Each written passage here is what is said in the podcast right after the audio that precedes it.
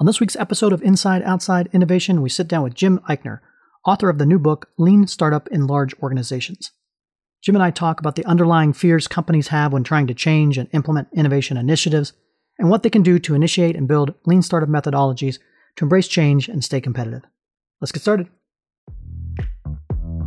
Inside Outside Innovation is the podcast to help new innovators navigate what's next. Each week, we'll give you a front row seat into what it takes to learn, grow, and thrive in today's world of accelerating change and uncertainty. Join us as we explore, engage, and experiment with the best and the brightest innovators, entrepreneurs, and pioneering businesses. It's time to get started. Welcome to another episode of Inside Outside Innovation. I'm your host, Brian Ardinger. And as always, we have another amazing guest.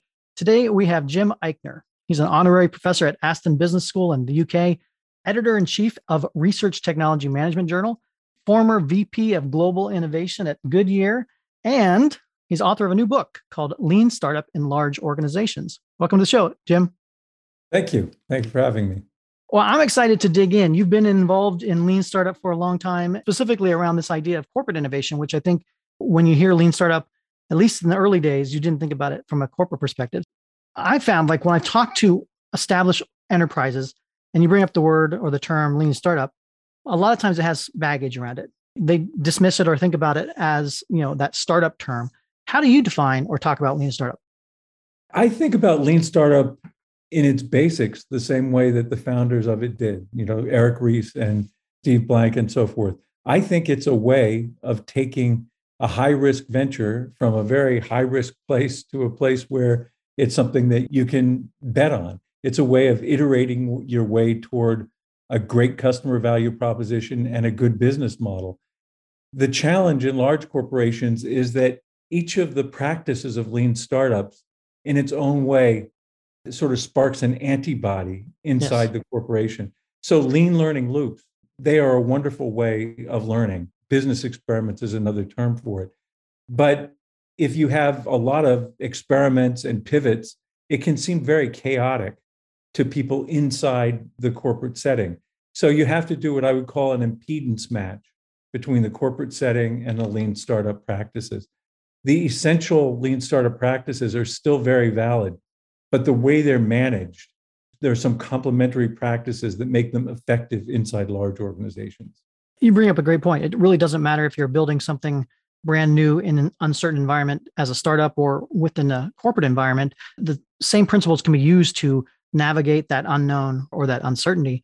In your book, you talk a lot about, I guess, the common fears that leaders and organizations have when it comes to change or lean startup and that. Can you talk through and outline some of the key fears that you talk about in the book? Yeah, sure. So the first one is this sort of fear of chaos, that it, the innovation program will just be out of control. And one way that's effective in doing that is to create what I would call an innovation stage gate. So the practices of lean startup are still practiced, but they're inside a discovery phase, a business model development phase, and an incubation phase. That gives people inside corporations the chance to learn, to comment, to review at very critical stages. So, review the customer value proposition, the customer value, review the business model, and very importantly, the effects that the business model will have on the core business. And then before scaling, understand how it works in the real market. The first fear is the fear of chaos. The second fear is a fear that the innovation team will disrupt the operations of the core. Everybody they're working with has a day job. Right. And you're asking them to take exceptions, to move quickly, to do stuff that, you know, that really on the financial side doesn't matter a lot in the near term, but it still has an urgency and it may be outside the bounds of their usual experience. So it's risky. Helping people manage that is important as well. This fear of distraction, I hear it all the time. We don't have time to innovate. You know, we don't have time to try these new things and that. What are some of the ways that you can get people to overcome that mindset? It's a combination of things. And I really think that each company has to look at their own culture in order to decide. One thing that people do is, and it's the first thing to do, is just try to get corporate air cover someone says it's okay to do it, and that gives a permission. And then if they don't do it, it gives a permission also to escalate. The problem with that is escalation wears thin very quickly, and you make more enemies than you can afford to make. one of the things that I found most effective in my experience is to bring the functions along as you go, but to have no expectations of them in the early stage other than that they'll just provide the support you need to get something done. So if I'm talking to procurement, I don't want them to do a full RFP. Right. I don't want them to take a risk with their own career on something, but I need their help in putting together a contract that'll meet our requirements. And if I have to sign off on that or I have to provide them some resources in order to cover the cost that that will have to them, then I'll do that. A very important one is legal liability. Mm-hmm. Legal liability is very important to protect the core corporation. But when you're doing experiments, they can seem awfully risky. In that instance, you may need to raise the issues, explore the issues, understand the implications, and then co sign off. They may still right. say, I don't like that liability risk. You say, okay, but we'll take it in this one instance, and I'll take that on myself. The core thing is just to not keep people in the dark because you're afraid they'll jump in, and to give them at the stage of incubation, really, a chance to thrash through all those issues. So if you're a non standard IT organization, what are you going to do about the final product? And you can thrash that out in incubation, not during the early experiments. And the same kind of thing happens across the company in sales and procurement and everything. Yeah, I find that if you have this almost side project mentality, it's like, oh, we're doing the side project to test or iterate or try something. And then by the time it gets to the point where you need to escalate it, a lot of times you have additional evidence or insights yes. that you can then get that buy in from the higher ups. And that's exactly what you're trying to do. You're trying to get the evidence and the learning so that it's worth it for people to do whatever they have to do to support you. But in the early stages, if you don't share where your portfolio is, what you're doing, and then people are just going to get nervous that you're mm-hmm. doing something that's going to cause them problem. A specific example, if you're in IT and someone's building something in a non-standard environment, they're afraid you're going to get up to incubation, you're going to launch it, and then they're going to be stuck supporting it. They won't even know what it is. Right. So they want to control it early so that that doesn't happen. You have to give them assurance that there will be a time you have to adhere to it. You'll really address their issues fully when you're in that incubation phase. Let's continue on with some of the other fears that stop or inhibit folks from implementing some of this lean startup methodology. The next ones really play out more at the executive level. One of them is just a very direct concern. This business will succeed by cannibalizing the core business. So it'll look like your business is doing great, but your business is actually only succeeding because it's hurting the core business.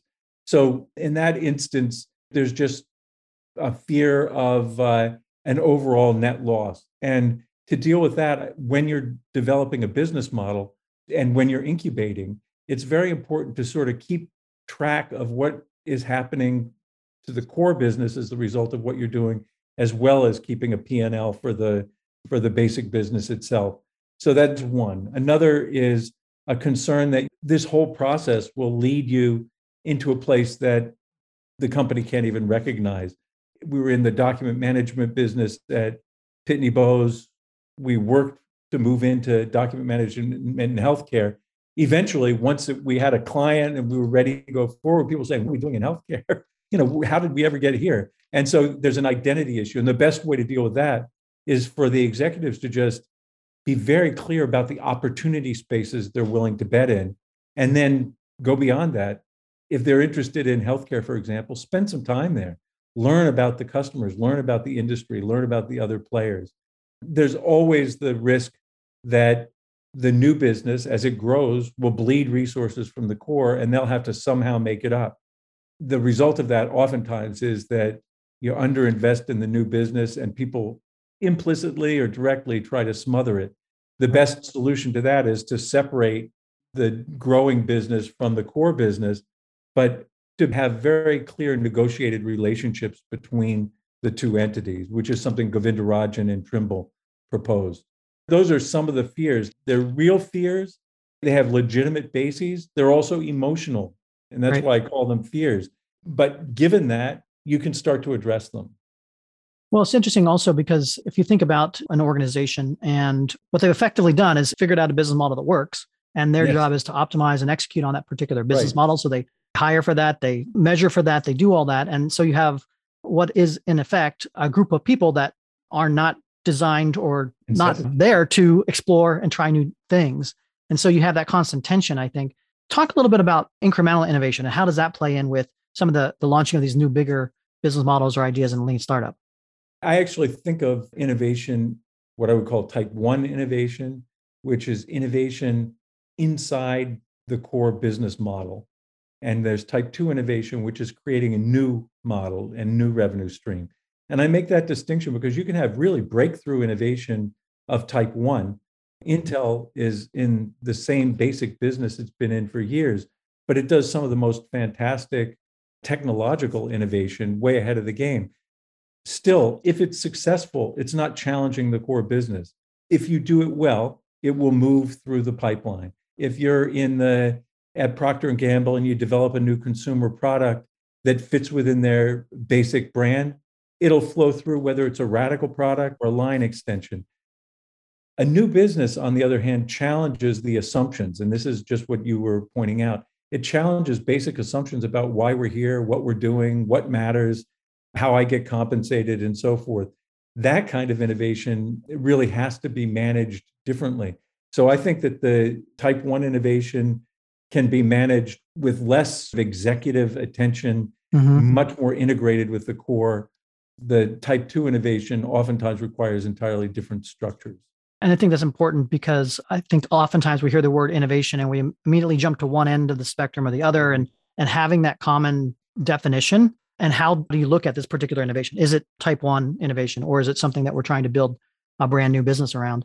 You know, I think having those conversations early and often probably help set the groundwork for executing on it as well.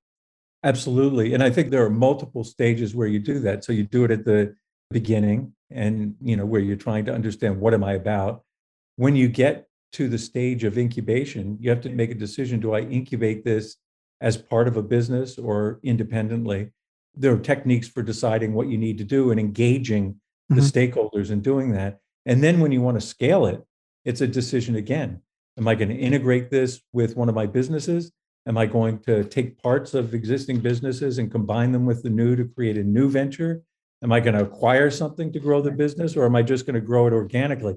These are big decisions. So you need to ask those questions repeatedly. And I've seen all three, even at Goodyear, all three types of scaling methods were used.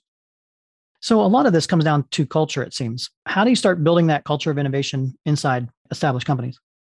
It depends on what you're trying to do. And of course, as it always does, sometimes people are already in the midst of an innovation program and they're not satisfied with how fast it's moving. Right.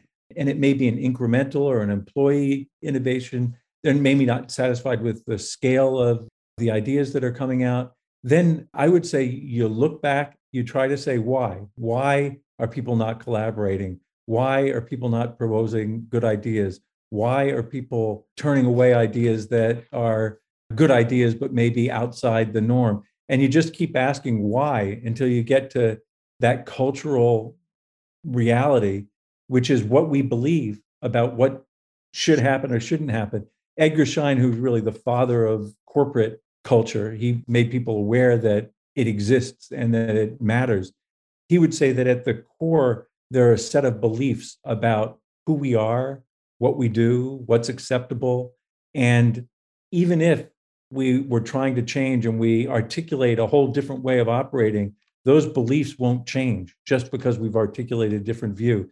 They're like the compiled wisdom about what works for a career inside a company.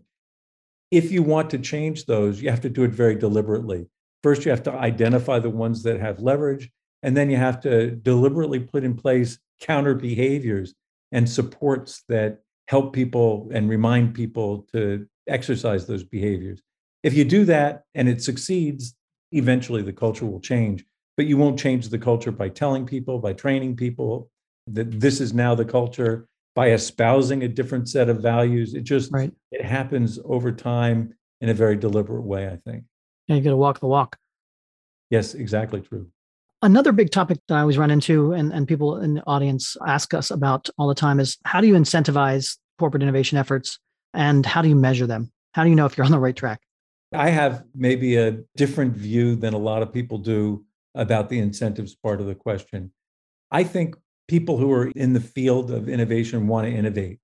And the biggest incentive you can give them is a place where that can happen. If you don't give them the elements that are necessary for that, they're going to be gone or they're going to be frustrated and they're not going to be productive. If they feel like I'm working someplace where I can make a difference, I can make something happen, that's more important than you know the bonus structure or something right. like that.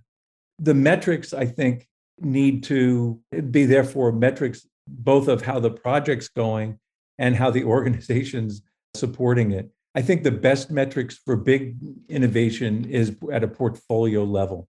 Mm-hmm. You hmm. look at a lot of ideas, you test them. Only a few may come to the value proposition stage, fewer go into incubation, and you measure on aggregate are we moving stuff through the pipeline? Are some things getting into incubation? Are we launching any of those businesses? Are they hitting profitability targets?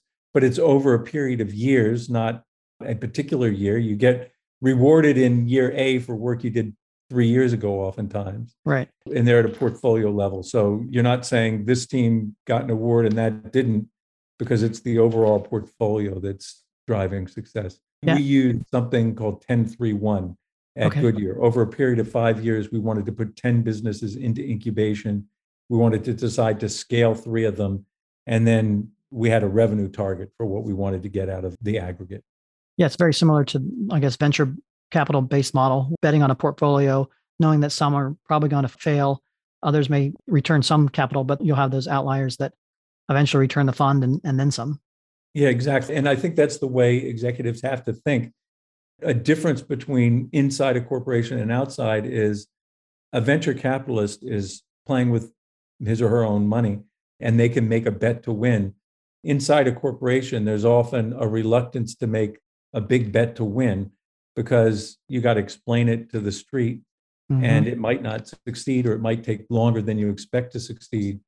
And so there's this asymmetry between those two worlds, even if they're about the same objective. Amazon doesn't worry about that. Tesla right. doesn't worry about that. They've got credibility and cash and they can make it happen. If you're a company that's been around 100 years and people are watching quarterly earnings growth and they're worried about dividends, it's a harder play.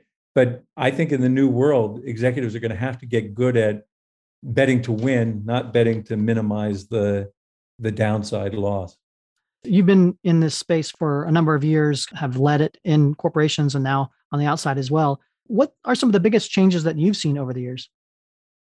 The first big change I saw was really, you would call it design. That's really part now of the practices are part of the lean startup, but it's being customer centered in the way you're doing innovation. So identifying a space that you're interested in and then spending real time. So some places borrow tools I have in my career from the field of anthropology to really hmm. understand mm. customers from the world that they're in and to innovate into their needs instead of from your technologies or from your idea of what customers want. I think that's been a pretty profound change. I think a lot of companies do customer centered approaches without trying to short circuit the deep anthropology or the deep ethnography. And I think they miss a lot they'll get good stuff to make a better product, but not necessarily the kind of insight that will let them create a new business. So that's a big one. Another is agile and iterative and business experiments. The idea that you don't need to do this stuff in the lab, you need to do this stuff in the world. Right. You need to get out of the building.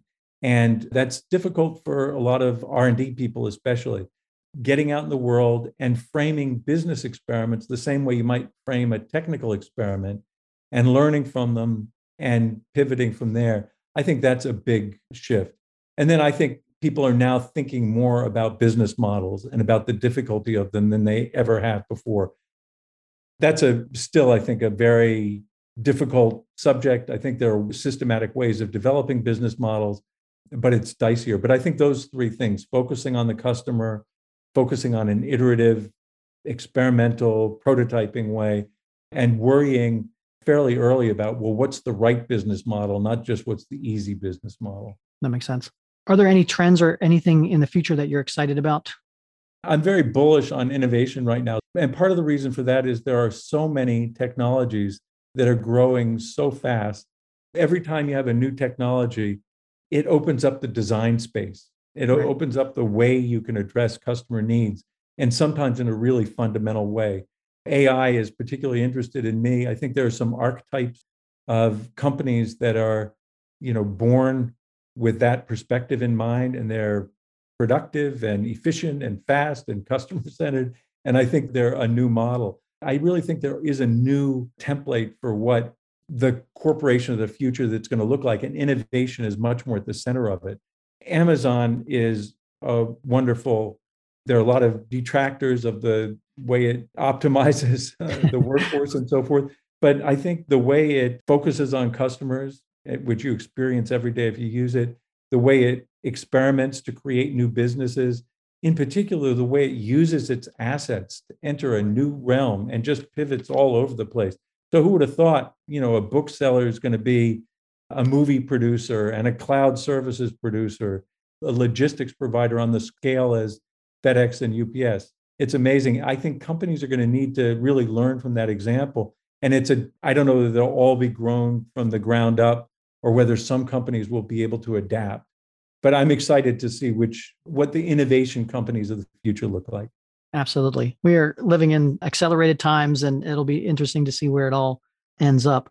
I really do appreciate you coming on Inside Outside Innovation to share your knowledge in that. The book is called Lean Startup in Large Organizations. If people want to connect with you and or find out more about the book, what's the best way to do that? They can go to leanstartup.biz. So that's a, a website and or they can connect with me on LinkedIn. Well, Jim Euchner, I really appreciate you coming on Inside Outside Innovation today. Looking forward to continuing the conversation in the future and, and have a great day. Thank you. Very nice to talk to you. That's it for another episode of Inside Outside Innovation. If you want to learn more about our team, our content, our services, check out insideoutside.io or follow us on Twitter at the IO Podcast or at Ardinger. Until next time, go out and innovate.